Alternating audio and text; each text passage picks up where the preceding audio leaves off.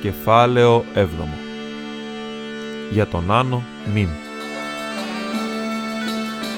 Τώρα η ιστορία στρέφεται στον Μιμ, τον Μικρονάνο. Οι Μικρονάνοι έχουν ξεχαστεί προπολού, γιατί ο Μιμ υπήρξε ο τελευταίος της φυλής του. Ελάχιστα πράγματα ήταν γνωστά για αυτούς ακόμη και την παλαιά εποχή. Τα ξωτικά του Πελέριαν πριν από πολλούς καιρούς τους ονόμαζαν Νίμπιν Νόγκριμ, αλλά δεν τους αγαπούσαν και οι Μικρονάνοι δεν αγαπούσαν κανένα εκτός από τον εαυτό τους. Αν μισούσαν και φοβούνταν τους Όρκ, μισούσαν επίσης τους Έλνταρ και περισσότερο από όλους τους εξόρους τους, γιατί οι Νόλντορ έλεγαν είχαν κλέψει τη γη τους και τα σπίτια τους. Τον Άργροθροντ ανακαλύφθηκε για πρώτη φορά από τους Μικρονάνους, που άρχισαν και την εξκαφή του πολύ πριν περάσει την θάλασσα ο Φίνροντ Φέλαγκουτ. Κατάγονταν έλεγαν μερικοί από νάνους που είχαν εξοριστεί από τις νανουπόλεις της Ανατολής στην αρχαία εποχή. Πολύ πριν από την επιστροφή του Μόργκοθ, είχαν περιπλανηθεί προς τα δυτικά. Επειδή δεν είχαν αρχηγό και ήταν ολιγάριθμοι, δυσκολεύονταν να βρουν μεταλλεύματα και η μεταλλουργική τους επιδεξιότητα και τα αποθέματα των όπλων τους μειώθηκαν. Έτσι, άρχισαν να ζουν με ελαθρέους τρόπους και έγιναν κατά τι μικρότεροι στο ανάστημα από τους συγγενείς τους στα ανατολικά βαδίζοντας με σκεφτούς ώμους και γρήγορα κλεφτά βήματα.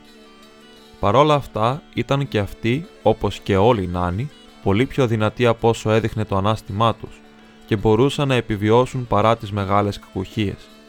Όμως τώρα πια είχαν εξαφανιστεί από τη μέση γη όλοι εκτός από τον Μιμ και τους δύο γιους του. Και ο Μιμ ήταν γέρος, ακόμη και με τα μέτρα των Νάνων, γέρος και ξεχασμένος.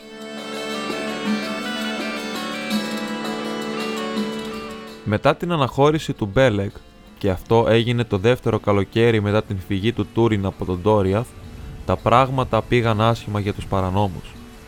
Έπεσαν βροχές εκτός εποχής και όρκ, περισσότεροι από κάθε άλλη φορά, κατέβηκαν από τον βορρά ακολουθώντας τον παλιό νότιο δρόμο από το Τέγκλιν και έγιναν μάστιγα για όλα τα δάση στα δυτικά σύνορα του Ντόριαθ.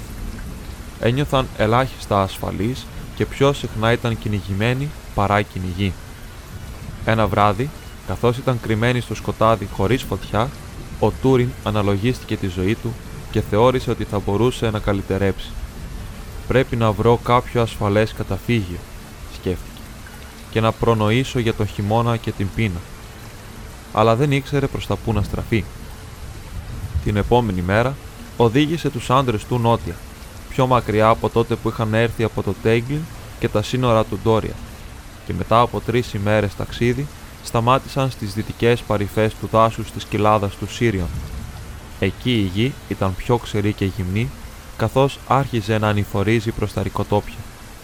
Λίγο αργότερα έτυχε καθώς έσβηνε το γκρίζο φως μιας βροχερής ημέρας ο Τούριν και οι άντρες του να έχουν καταφύγει σε μια στάδα πολιόπληνους.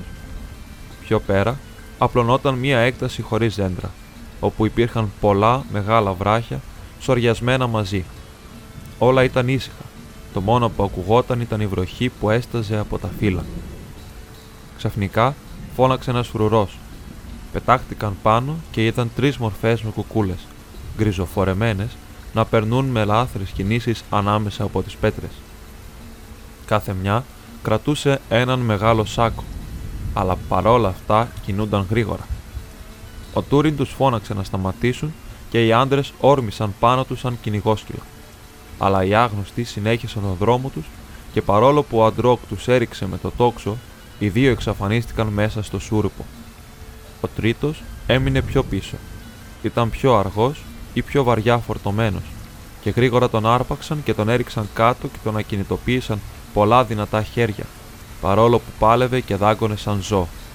Αλλά ο Τούριν πλησίασε και επέπληξε τους άντρες. Τι γίνεται, είπε. Γιατί είστε τόσο άγριοι; Ό,τι κι αν είναι, είναι γέρικο και μικρόσωμο πλάσμα. Πώς μπορεί να σας βλάψει; Ταγκώνει, είπε ο Ντρόγκ, κρατώντας το ματωμένο χέρι του. Είναι όρκ ή κάτι που συγγενεύει με όρκ; Σκοτώστε το. Του αξίζει αφού ξεγέλασε τις ελπίδες μας, είπε ένας άλλος που είχε πάρει τον σάκο. Δεν υπάρχει τίποτα εδώ. Μόνο ρίζες και μικρές πέτρες. Όχι, είπε ο Τούριν. Έχει γενιάδα. Είναι απλώς ένας νάνος, φαντάζομαι. Αφήστε το να σηκωθεί και να μιλήσει. Κι έτσι ο Μιμ έκανε την εμφάνισή του στην ιστορία των παιδιών του Χούριν, γιατί πετάχτηκε γονατιστός μπροστά στα πόδια του Τούριν και τον οικέτεψε για τη ζωή του. Είμαι γέρος, είπε. Και φτωχός. Απλώς ένας νάνος, όπως είπες, όχι όρκ. Μη είναι το όνομά μου.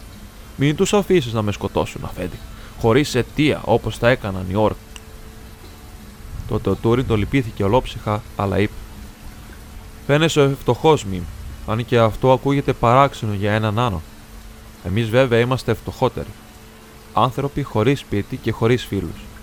Αν σου έλεγα ότι δεν χαρίζουμε ζωές μόνο από ήχτο γιατί βρισκόμαστε σε μεγάλη ανάγκη, τι θα πρόσφερες για λίτρα; Δεν γνωρίζω τι επιθυμείς, κύριε, είπε επιφυλακτικά ο Μιμ. Αυτή τη στιγμή πολύ λίγα, είπε ο Τούριν, κοιτάζοντας γύρω του με πικρία και βρεγμένα μάτια. Ένα ασφαλές μέρος να κοιμηθούμε αντί για το υγρό δάσος. Σίγουρα θα έχεις ένα τέτοιο για τον εαυτό σου.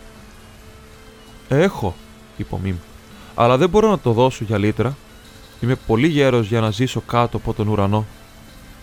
Δεν χρειάζεται να γεράσει άλλο, είπε ο Αντρόκ και πλησίασε με ένα μαχαίρι στο γερό του χέρι. Μπορώ να σε απαλλάξω εγώ. Κύριε, φώναξε ο Μιμ με μεγάλο φόβο και αρπάχτηκε από τα γόνατα του Τούριν. Αν χάσω τη ζωή μου, χάνετε κι εσείς το καταφύγιο που θέλετε. Γιατί χωρίς τον Μιμ δεν θα το βρείτε. Δεν μπορώ να το δώσω, μα θα το μοιραστώ. Υπάρχει περισσότερος χώρος από παλιά. Έχουν φύγει για πάντα τόσοι πολλοί, είπε και άρχισε να κλαίει. Έσωσε τη ζωή σου, Μιμ, είπε ο Τούριν. Τουλάχιστον μέχρι να φτάσουμε στη φωλιά του, είπε ο Αντρόγκ. Αλλά ο Τούριν γύρισε και του είπε: Αν ο Μιμ μας πάει στο σπίτι του χωρίς δόλο και το σπίτι του είναι καλό, τότε έχει εξαγοράσει τη ζωή του και δεν θα τον σκοτώσει κανείς από όσους με ακολουθούν. Παίρνω όρκο. Τότε ο Μιμ φίλησε τα γόνατα του Τούριν και είπε: Ο Μιμ θα είναι καλός σου φίλος, κύριε. Στην αρχή νόμισα πως είσαι εξωτικό από την ομιλία σου και τη φωνή σου. Αλλά είσαι άνθρωπος και αυτό είναι καλύτερο. Ο Μιμ δεν συμπαθεί τα ξωτικά. Πού είναι αυτό το σπίτι σου, είπε ο Αντρόκ. Πρέπει να είναι πολύ καλό για να καταδεχτώ να το μοιραστώ με έναν νάνο. Γιατί ο Αντρόκ δεν συμπαθεί τους νάνους. Ελάχιστες καλές ιστορίες για αυτή τη φυλή έχει φέρει ο λαός του από την Ανατολή. Άφησαν πίσω τις χειρότερες ιστορίες για τον εαυτό τους, είπε ο Μιμ. Κρίνε το σπίτι μου όταν το δεις, αλλά θα χρειαστείτε φως για τον δρόμο σας. Είστε άνθρωποι και σκουντουφλάτε. Θα γυρίσω γρήγορα και θα σας οδηγήσω. Και τότε σηκώθηκε και πήρε το σάκο του. Όχι, όχι, είπε ο Ντρόκ. Σίγουρα δεν θα το επιστρέψει αυτό, αρχηγέ. Δεν θα το ξαναδείς ποτέ τον γέρο Μασκαρά. Σκοτεινιάζει, είπε ο Τούριν. Α μας αφήσει κάποιο εχέγγυο. Να κρατήσουμε το σάκο σου με το φορτίο του Μιμ. Μα τότε ο Νάνος έπεσε πάλι στα γόνατα πολύ ταραγμένος. Αν ο Μιμ δεν έχει σκοπό να επιστρέψει, δεν θα επιστρέψει για ένα παλιό σάκο με ρίζες, είπε. Θα γυρίσω. Αφήστε με να φύγω. Όχι, απάντησε ο Τούριν. Αν δεν θέλεις να αποχωριστείς τον σάκο σου, πρέπει να μείνεις εδώ μαζί του. Ίσως μια νύχτα κάτω από τα φυλώματα θα σε κάνει και εσένα να μας λυπηθείς με τη σειρά σου. Αλλά πρόσεξε όπως πρόσεξαν και οι άλλοι ότι ο Μιμ έδινε μεγαλύτερη αξία στο σάκο και το φορτίο του από όσο έδειχνε να αξίζει. Οδήγησαν τον Γερονάνο στο άθλιο στρατοπεδό τους και αυτός, καθώς προχωρούσε, μουρμούριζε σε μια παράξενη γλώσσα που ακουγόταν σκληρή από βαθύ μίσος. Αλλά όταν του έδεσαν τα πόδια, εκείνος ξαφνικά σώπασε και αυτοί που φύλαγαν σκοπιά τον έβλεπαν να κάθεται όλη τη νύχτα σιωπηλός και ακίνητος σαν πέτρα, εκτός από τα άγρυπνα μάτια του που γυάλιζαν καθώς τρυφογύριζαν μέσα στο σκοτάδι.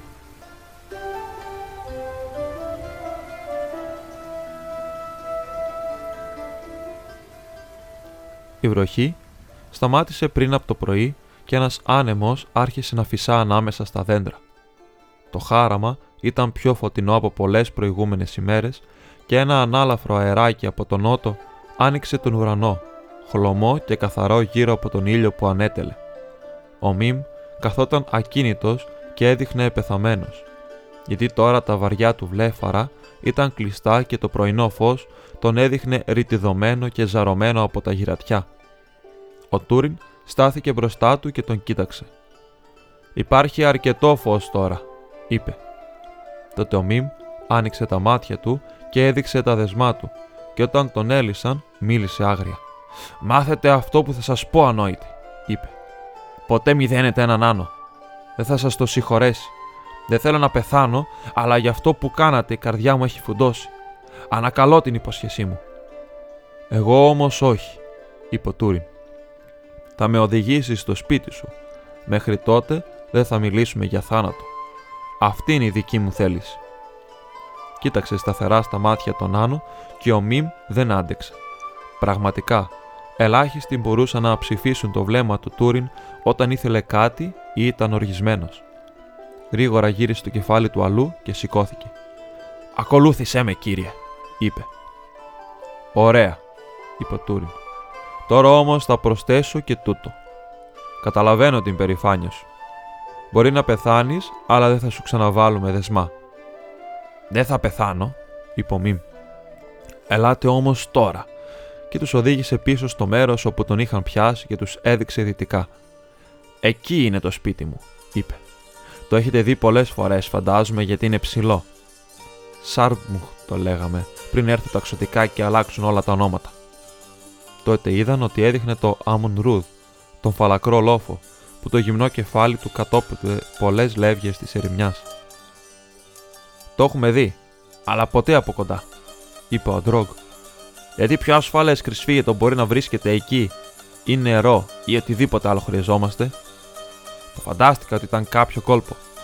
Μπορείς να κρυφτείς στην κορυφή ενός λόφου; Το να βλέπεις μακριά μπορεί να σε προστατεύει καλύτερα από το να κρύβεσαι, είπε ο Τούριν. Το Άμον Ρουδ βλέπει μακριά και παντού. Λοιπόν, Μιμ, θα έρθω και θα δω τι έχεις να μας δείξεις. Πόσο θα πάρεις εμάς τους ανθρώπους που σκουντουφλάνε να φτάσουμε εκεί; Όλη τη μέρα μέχρι το Σούρουπο, αν ξεκινήσουμε τώρα, απάντησε ο Μιμ.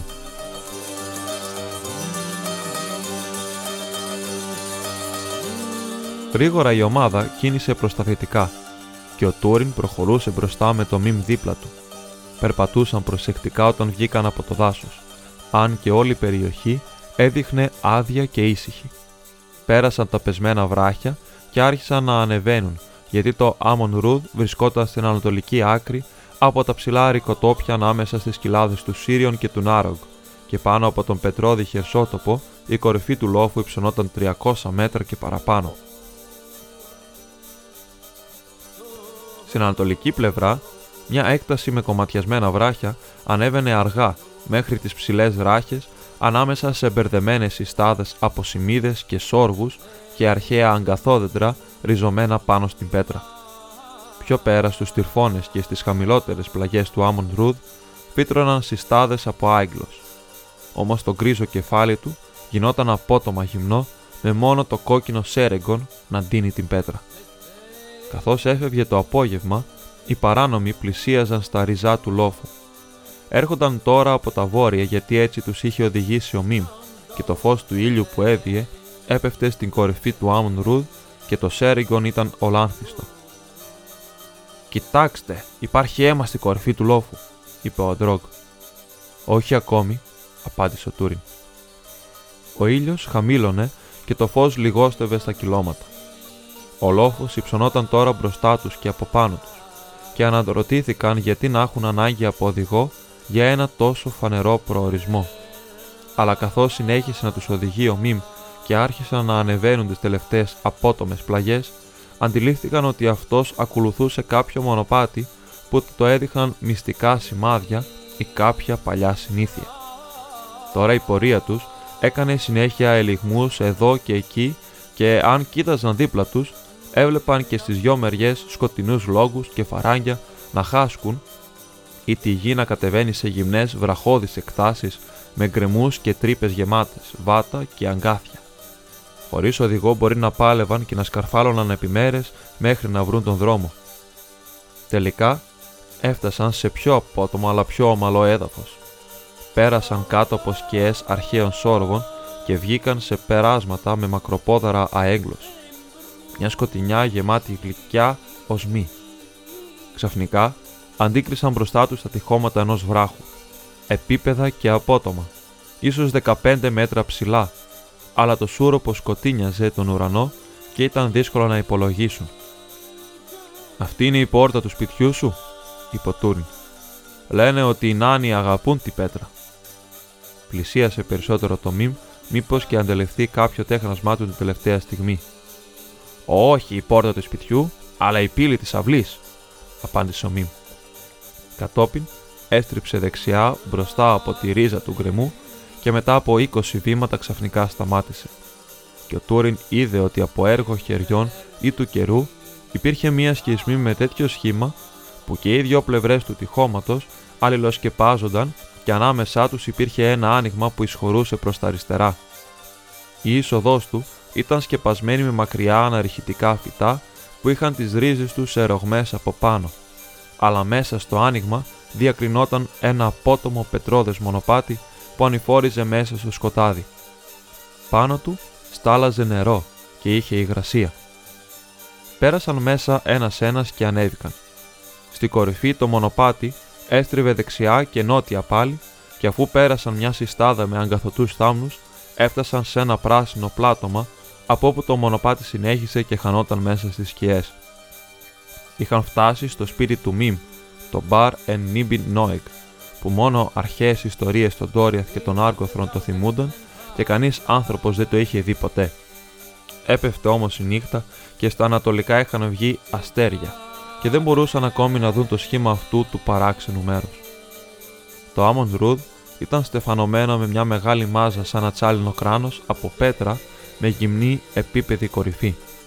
Στη βορεινή πλευρά του υψωνόταν ένα γύσωμα, επίπεδο και σχεδόν τετράγωνο, που δεν φαινόταν από κάτω. Γιατί πίσω του υψωνόταν η κορυφή του λόφου σαν τείχος και στα δυτικά και τα ανατολικά έπεφταν απότομοι γκρεμοί από το χείλος του. Μόνο από τον βορρά, όπως είχαν έρθει, μπορούσε να φτάσει κανείς εύκολα αν ήξερε τον δρόμο. Από την πύλη ξεκινούσε ένα μονοπάτι και πιο κάτω έμπαινε σε μια μικρή συστάδα καχεκτικές σημείδες που φύτρωναν γύρω από μια καθαρή λίμνη πάνω από τον βράχο. Την τροφοδοτούσε μια πηγή στις ρίζες του βράχου από πίσω και μέσω ενός ριακιού χινόταν σαν λευκό νήμα από το δυτικό χείλος του βράχου. Πίσω από το χώρισμα των δέντρων, κοντά στην πηγή, ανάμεσα σε δυο ψηλά αντερίσματα από βράχο, διακρινόταν μια σπηλιά.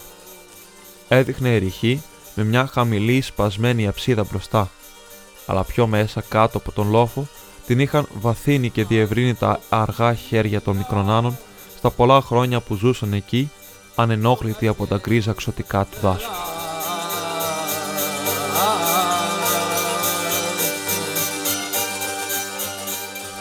Προχωρώντας μέσα στο βαθύ σούροπο με το μήμη μπροστά, πέρασαν δίπλα από τη λίμνη, όπου τώρα καθρεφτίζονταν αμυδρά τα αστέρια ανάμεσα στις σκιές από τα κλαδιά των σημείδων.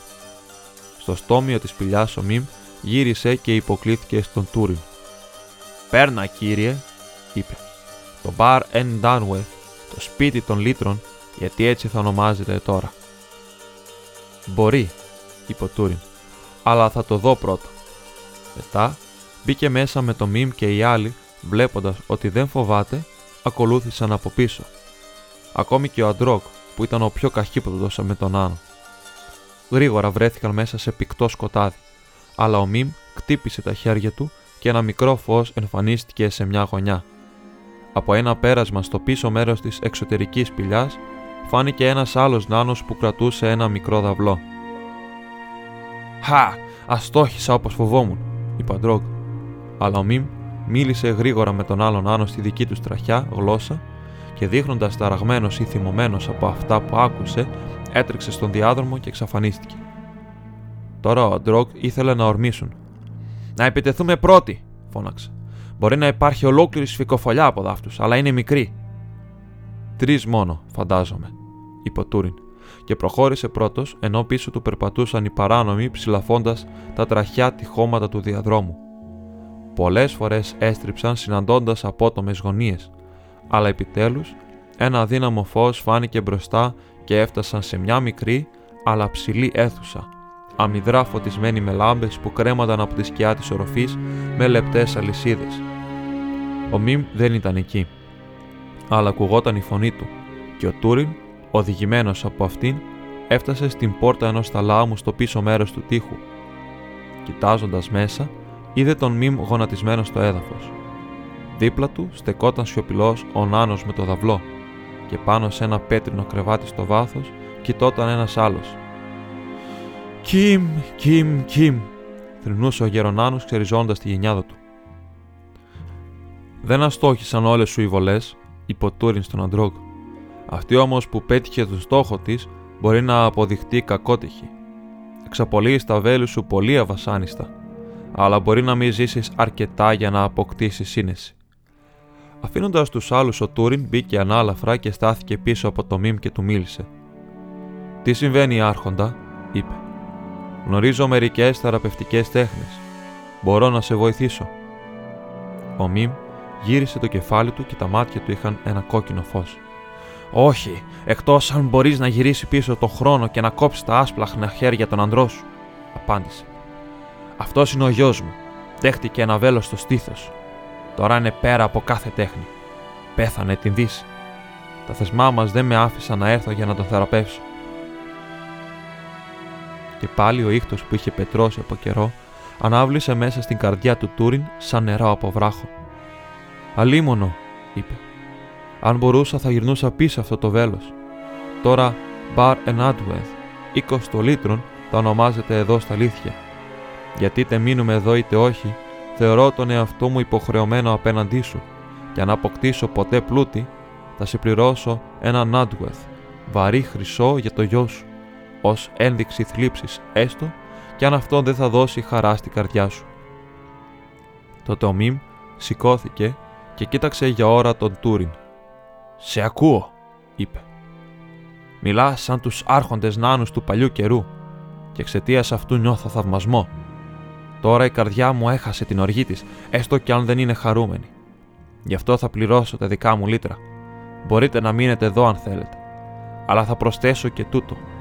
Εκείνος που εξαπέλυσε το βέλος θα σπάσει το τόξο του και τα βέλη του και θα το βάλει στα πόδια του γιού μου. Και δεν θα ξαναπιάσει ποτέ ούτε βέλος ούτε τόξο.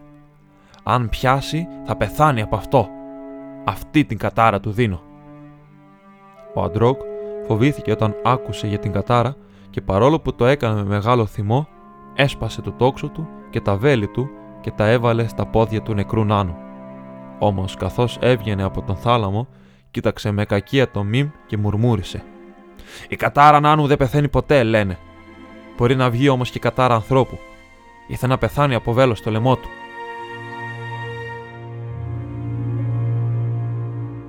Εκείνη τη νύχτα έμειναν στην αίθουσα της σπηλιάς και κοιμήθηκαν ανήσυχα από τους θρήνους του Μιμ και του Ήπουν, του άλλου γιού του. Πότε σταμάτησαν οι θρήνοι δεν κατάλαβαν, αλλά όταν ξύπνησαν επιτέλους, η Νάνη δεν ήταν εκεί και ο θάλαμο ήταν κλειστός με μία πέτρα. Η μέρα ήταν καλή πάλι και μέσα στην πρωινή λιακάδα οι παράνομοι πλήθηκαν στη λίμνη και έφτιαξαν ό,τι βρήκαν για φαγητό. Και καθώς έτρωγαν, ήρθε ο Μιμ. Υποκλήθηκε στον Τούριν. Έφυγε και όλα τέλειωσαν, είπε. Είναι με τους προγόνους του. Τώρα θα στραφούμε στην όποια ζωή μας έχει απομείνει, αν και οι μέρες που μας μένουν μπορεί να είναι λιγοστές. Σε ικανοποιεί το σπίτι του Μιμ. Πληρώθηκαν τα λίτρα και έγιναν αποδεκτά. Ναι, είπε ο Τούριν. Τότε είναι δικό σου και να κατοικείς εδώ όπου θέλεις, εκτός από το θάλαμο που είναι κλειστός. Κανείς δεν θα τον ανοίγει εκτός από μένα. Σε ακούμε, είπε ο Τούριν. Αλλά όσο για τη ζωή μας εδώ είμαστε ασφαλείς, ή έτσι φαίνεται τουλάχιστον. Όμως χρειαζόμαστε τρόφιμα και διάφορα άλλα πράγματα. Πώς θα βγαίνουμε έξω και ακόμη πιο σημαντικό, πώς θα επιστρέφουμε. Άκουσαν ανήσυχη το μήμνα γελά. Φοβάστε μήπως ακολουθήσατε την αράχνη καρδιά του ιστούτη, είπε. Όχι, ο Μιμ δεν τρώει ανθρώπους και η αράχνη δύσκολα θα τα έβγαζε πέρα με 30 σφίκες μαζί. Βλέπετε, εσείς είστε οπλισμένοι και εγώ είμαι εδώ άοπλος. Όχι. Πρέπει να μοιραστούμε εσείς κι εγώ. Σπίτι, τρόφιμα και φωτιά. Και ίσως άλλα κέρδη. Το σπίτι φαντάζομαι θα το φρουρείτε και θα το κρατάτε μυστικό για δικό σας καλό. ακόμη και όταν μάθετε τις εσόδους και τις εξόδους. Θα τις μάθετε με το καιρό, αλλά στο μεταξύ θα πρέπει να σας οδηγεί ο Μιμ ή ο Ήμπουν, ο γιος του, όταν βγαίνετε έξω. Και αυτός θα πηγαίνει όπου πηγαίνετε και θα επιστρέφει όταν επιστρέφετε ή θα σας περιμένει σε κάποιο σημείο που θα γνωρίζετε και θα μπορείτε να το βρείτε χωρίς οδηγό. Όλο και πιο κοντά θα είναι αυτό το σημείο, φαντάζομαι. Ο Τούριν συμφώνησε σε αυτό και ευχαρίστησε τον Μιμ και οι περισσότεροι άντρε του χάρηκαν, γιατί κάτω από τον πρωινό ήλιο, ενώ το καλοκαίρι ήταν ακόμη στο ζενήθου, έδειξε ωραίο μέρος για να ζήσεις. Μόνο ο Αντρόγκ ήταν δυσαρεστημένος.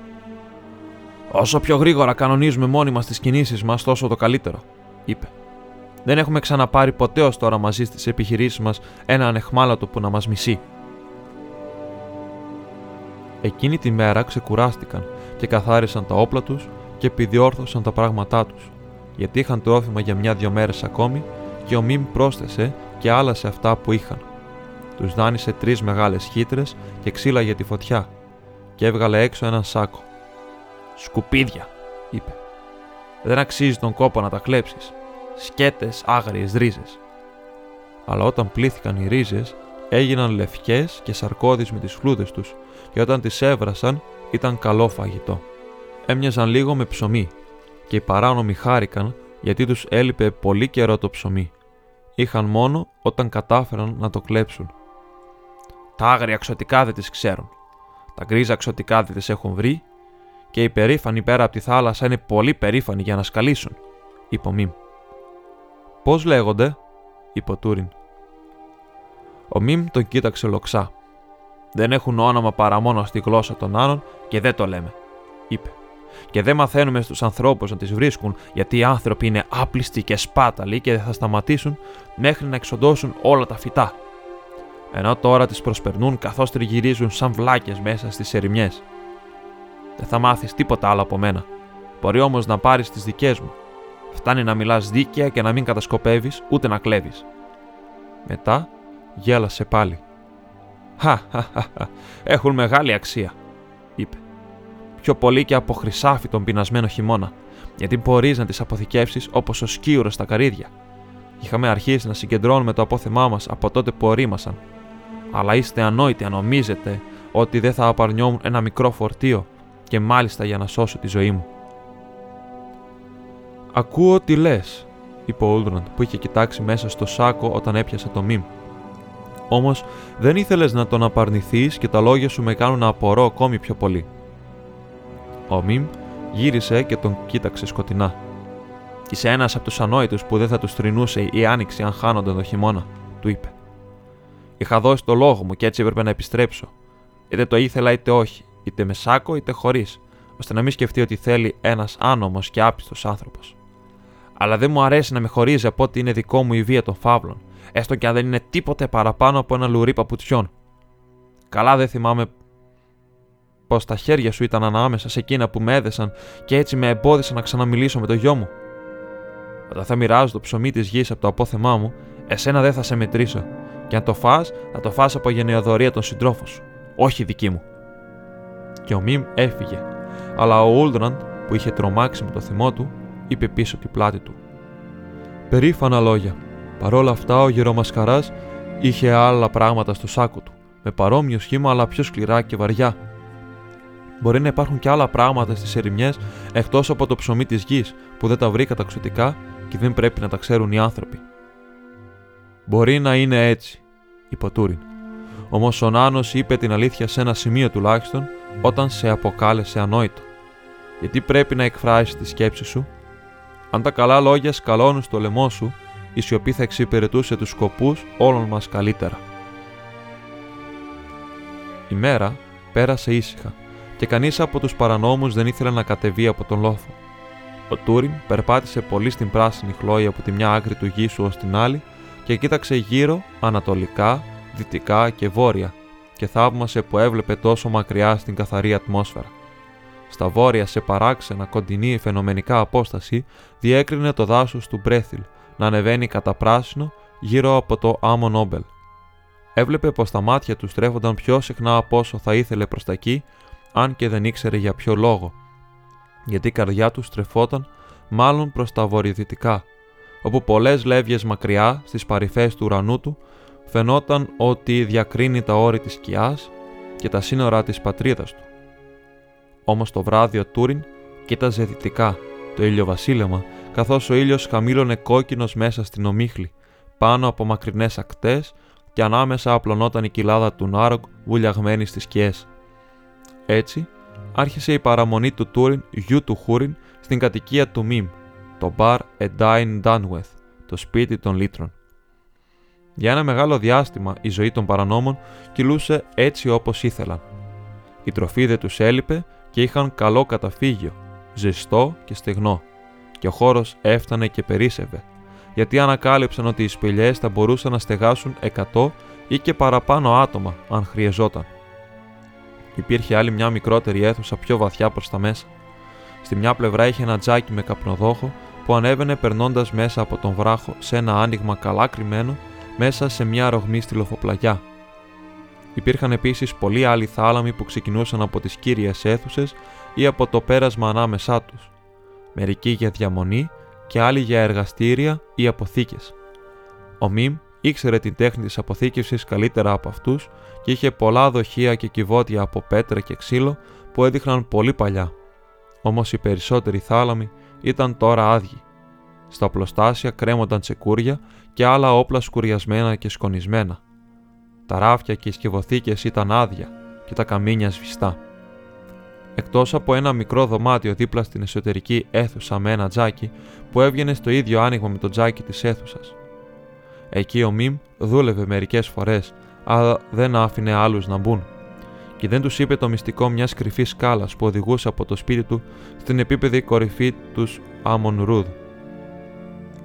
Αυτή την ανακάλυψε ο Αντρόκ όταν έψαχνε πεινασμένος για τις αποθήκες τροφίμων του Μιμ και χάθηκε μέσα στις σπηλιές, αλλά κράτησε την ανακάλυψη για τον εαυτό του. Όλη την υπόλοιπη χρονιά δεν έκαναν άλλες επιδρομές, και αν κατέβαιναν από τον λόφο για κυνήγι ή για να μαζέψουν τρόφιμα, το έκαναν συνήθως σε μικρές ομάδες. Όμως για αρκετό καιρό τους ήταν δύσκολο να βρουν τον δρόμο της επιστροφής και εκτός από τον Τούριν δεν ήταν πάνω από έξι οι άντρες του που το ανέμαθα με σιγουριά. Παρόλα αυτά, βλέποντας ότι όσοι ήταν επιδέξι μπορούσαν να φτάσουν στο κρυσφύγητο, χωρίς τη βοήθεια του Μιμ, είχαν ένα φρουρό μέρα και νύχτα κοντά στη ρογμή του βόρειου τυχώματος. Από τον νότο δεν περίμεναν εχθρούς, ούτε υπήρχε φόβος να αναρριχθεί κανείς στο Άμον Ρούδ από αυτή την κατεύθυνση. Αλλά τη μέρα είχαν τις περισσότερες φορές στην κορυφή του λόφου έναν φρουρό που μπορούσε να δει γύρω προς όλες τις κατευθύνσεις.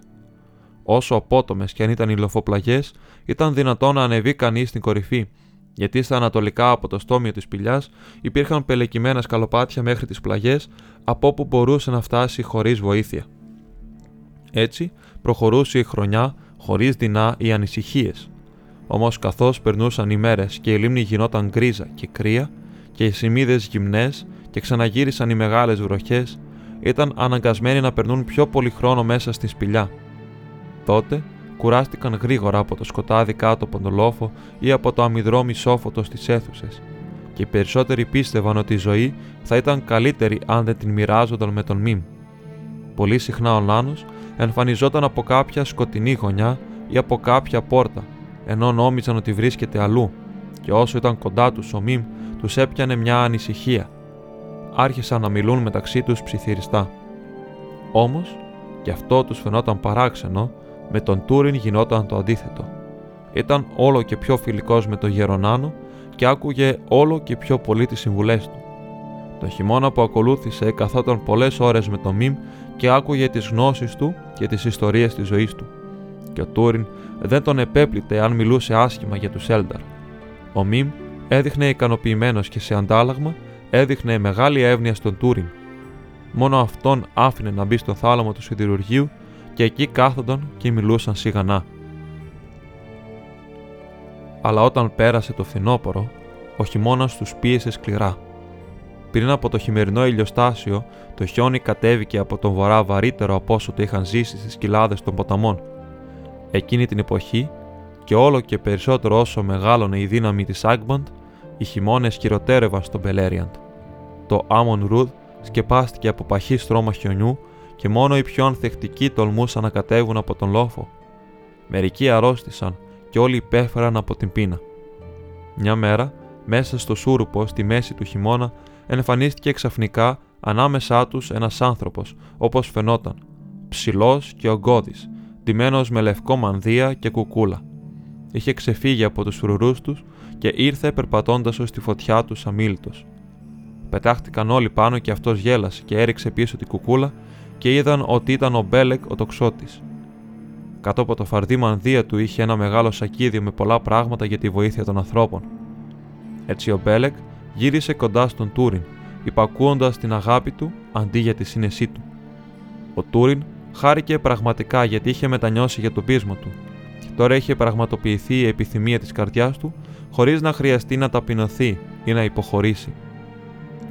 Αλλά αν ο Τούριν χάρηκε, δεν έγινε το ίδιο με τον Άντρογκ και με μερικούς άλλους της συμμορίας. Αυτοί πίστευαν ότι είχε υπάρξει προσυνεννόηση ανάμεσα στον Μπέλεγκ και τον αρχηγό τους που την είχε κρατήσει κρυφή, και ο Άντρογκ τους παρακολουθούσε με ζήλια καθώς κάθονταν ξέχωρα και μιλούσαν οι δυο τους. Ο Μπέλεγκ είχε φέρει μαζί του το κράνος του Χάντορ, γιατί πίστευε ότι μπορεί να έκανε πάλι τη σκέψη του Τούριν να ψηφίσει αυτή τη ζωή που έκανε στις ερημιές σαν αρχηγός μιας ασήμαντης συμμορίας. Αυτό που σου φέρνω πίσω είναι δικό σου, είπε στον Τούριν, βγάζοντας το κράνος. Το άφησες στη φύλαξή μου στους βόρειους βάλτους, αλλά δεν το ξέχασες, ελπίζω. Σχεδόν, απάντησε ο Τούριν. Δεν θα ξαναγίνει όμως αυτό. Και απόμεινε σιωπηλός, κοιτάζοντας μακριά με τα μάτια της σκέψης του, μέχρι που ξαφνικά είδε να γυαλίζει κάτι άλλο στα χέρια του Μπέλεκ.